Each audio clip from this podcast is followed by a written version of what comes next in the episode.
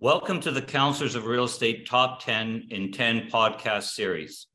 In these 10 minute episodes, we'll discuss one of the prevailing 2022 2023 top 10 issues affecting real estate. I'm Bill McCarthy, CRE, 2023 Global Chair of the Counselors of Real Estate and President of WPJ McCarthy and Company in Burnaby, British Columbia, Canada. Counselors of real estate are trusted advisors finding solutions to complex real estate challenges. Experienced, innovative, and credentialed problem solvers, counselors reside in 21 countries, practice in many more, and offer expertise in 60 real estate disciplines across all asset classes. Each has earned the prestigious CRE designation. Our guest for this episode is David Waite, CRE, David is a partner in the Los Angeles office of Cox Castle Nicholson LLP. He has practiced land use and environmental law for more than 30 years. David is recognized as one of uh, Southern California's leading entitlement lawyers and is a fellow of the American College of Real Estate Lawyers. David authored the narrative supporting the number eight issue on this year's compilation of the top 10 issues affecting real estate regulatory uncertainty. To review all issues in this year's report, visit cre.org slash top 10. Welcome, David. Well, good morning, Bill, and it's wonderful to be with you today and uh, look forward to our conversation. Thank you. We'll start with a couple questions, and the first one is this. The current regulatory environment at all levels of government increasingly lacks the desired clarity, stability, and predictability that is important to real estate developers, owners, and operators. Why is that? You know, I think uh, the obvious answer, uh, certainly, uh, if you kind of follow the political environment at the federal, state, and local level, is that invariably with every new administration, it seems like we have a proliferation of new regulations. And, and that's true. Uh, we certainly have seen that at the federal level uh, where the Biden administration has uh, taken upon itself uh, to unwind some of the regulatory reforms of the Trump administration and vice versa. So we have this sort of seesawing effect uh, of changes at the federal level when administrations change and their uh, priorities and policies are changing, and that translates into uh, new and changing regulations. And depending upon which side of the coin you're on, that can be a good thing or a bad thing.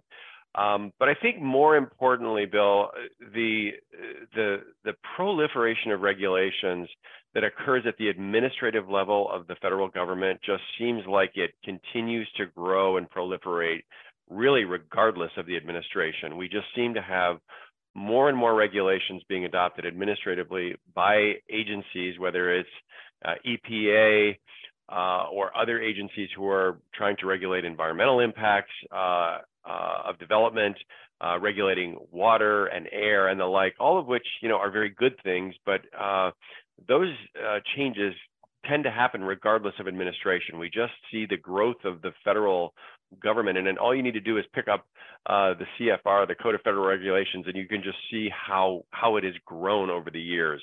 So at the federal level, we just continue to see this proliferation of regulations that continues to grow and develop, and I don't see that changing uh, over time.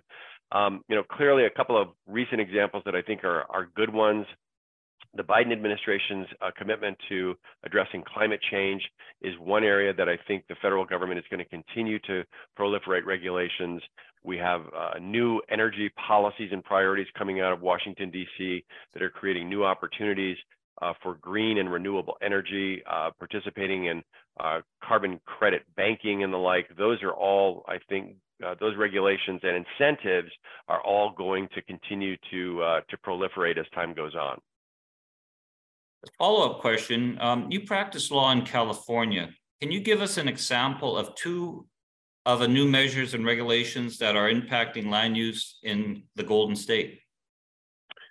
Yeah, there there are there are actually many, but I'll focus on on a on a couple, Bill, that I think are really important. Um, in California, uh, the mandate at the state level is all about creating more housing. And we are really on a path to creating not only market rate housing, uh, but more affordable housing at all levels of affordability. And so what we are seeing in California is frankly an emerging conflict between the state and local governments as it relates to creating more incentives uh, for housing development. And the way that that's taken shape in California, it's it's quite prolific. Uh, we have everything from SB 9 in California, which is uh, really effectively uh, eviscerating single family zoning by allowing uh, lot splits and duplexes to be built on single family, uh, what was previously single family um, R1 zoning. So now we can, you can do a lot split and you can create uh, a duplex on each of the new lots. So effectively you can now get four housing units on what was previously one single family uh, home. That is creating some real conflict between local governments and the state, where local governments are saying, hey, you are getting into the business of regulating zoning at the local level, and that's creating uh, conflict uh, at the local level. The other big initiative, Bill, that we're seeing here in California is uh, cities are now required to update their housing elements, which are part of their general plans. And as part of that, they do what's called a regional housing needs assessment. And there are very clear state targets that every local government is to achieve in terms of creating more housing. We're recently seeing, since October of this year, uh, cities that are out of compliance with updating their housing element. And what that means, if they're out of compliance, we're now seeing a lot of developers in the development community taking advantage of what's called a builder's remedy, which allows a builder to come into a city that's not in compliance with its housing element update and file an application for uh, more development without any zoning in place because the city is out of compliance with its housing element. There effectively is no zoning. So we're seeing now in cities like Santa Monica, uh, we've seen uh, builders going in and exercising the builder's remedy to create more dense urban housing in areas that were previously likely not going to get local political support for that type of development. That is only going to continue as time goes on. In Southern California, we have many cities who are still out of compliance with their housing elements. In Northern California, that mandate will occur shortly after the first of the year, and many of those cities will be out of compliance with their housing element, and we'll see the development community using the builder's remedy to come in and, and request approvals uh, for projects that otherwise would not comply with uh, zoning restrictions. So that's that's a very new and emerging area here in California. I think that's interesting, David, and I think our listeners will hear a lot of what you've just said, maybe applicable to their own backyard. I'm up in Vancouver, and there seems to be um, when a zoning policy change, and as you as you mentioned, regulatory changing all the way down through the levels of government, there seems to be a contagion where it spreads to other cities and other regions. And we're having those same debates right now in, in Metro Vancouver. Um, follow up and, and, last question for you when and this is based upon your 30 years of experience in, in the industry in particular law and um, land use and environmental law you mentioned that regulations and uh, regulatory uncertainty just continues to grow regardless, and this is a trend that doesn't seem to be stopping. Do we, as professional real estate practitioners, do a good enough job in terms of lobbying or protecting our interests, or at least having our voices heard at the discussion table?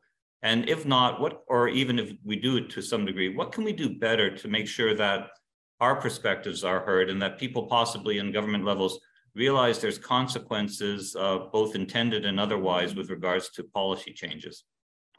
Yeah, it's a great question. And, and you know, the way I, I liken the changes that are occurring at all levels of government, we're, we're moving away from uh, more of a command and control regulatory environment to more of, a, of an incentive-based uh, regulatory environment where there are certain, if you will, carrots and sticks that are offered, which is to say we're trying to incentivize a particular type of growth or development in a particular area. We want to incentivize the private sector in a way that uh, enhances what the legislative priority and the legislative policy is. And so th this example that I gave in California with respect to housing, the whole idea is to incentivize uh, the development community to build more housing at all levels. And the way you do that is through a series of incentives that removes other regulatory barriers. So in California, we have this uh, uh, really onerous environmental statute called the California Environmental Quality Act. Well, under the new housing regulations that are being adopted, you can effectively streamline your application and your entitlement process and not have to be required to comply with the California Environmental Quality Act because the permits that you are seeking are purely ministerial. So that's a way, and I think a really good example of where the state has said, look, what we want to do is incentivize a certain type of development. We don't do that by purely commanding and controlling it. What we're trying to do is incentivize the development community. So I think for our CRE members, the goal here and the message is make sure that we are having a voice in terms of the incentives that the private sector can respond to in a way that's meaningful in responding to legislation and promoting legislation that creates those incentives rather than purely command and control. It's an incentive based uh, legislative environment that I think is creating more and more opportunity and where the private sector and the government can frankly work together toward mutual solutions. That's great advice to both the council members and also the real estate profession as a whole. Thank you, David. We are grateful for your knowledge and contributions to this year's report. The proliferation of new regulations at all levels of government that will impact the real estate industry remains a near certainty for the indefinite future. Join us next time for another discussion on one of the top 10 issues affecting real estate. I'm Bill McCarthy. On behalf of the Counselors of Real Estate, thank you for joining us for this episode of the Top 10 in 10. Goodbye.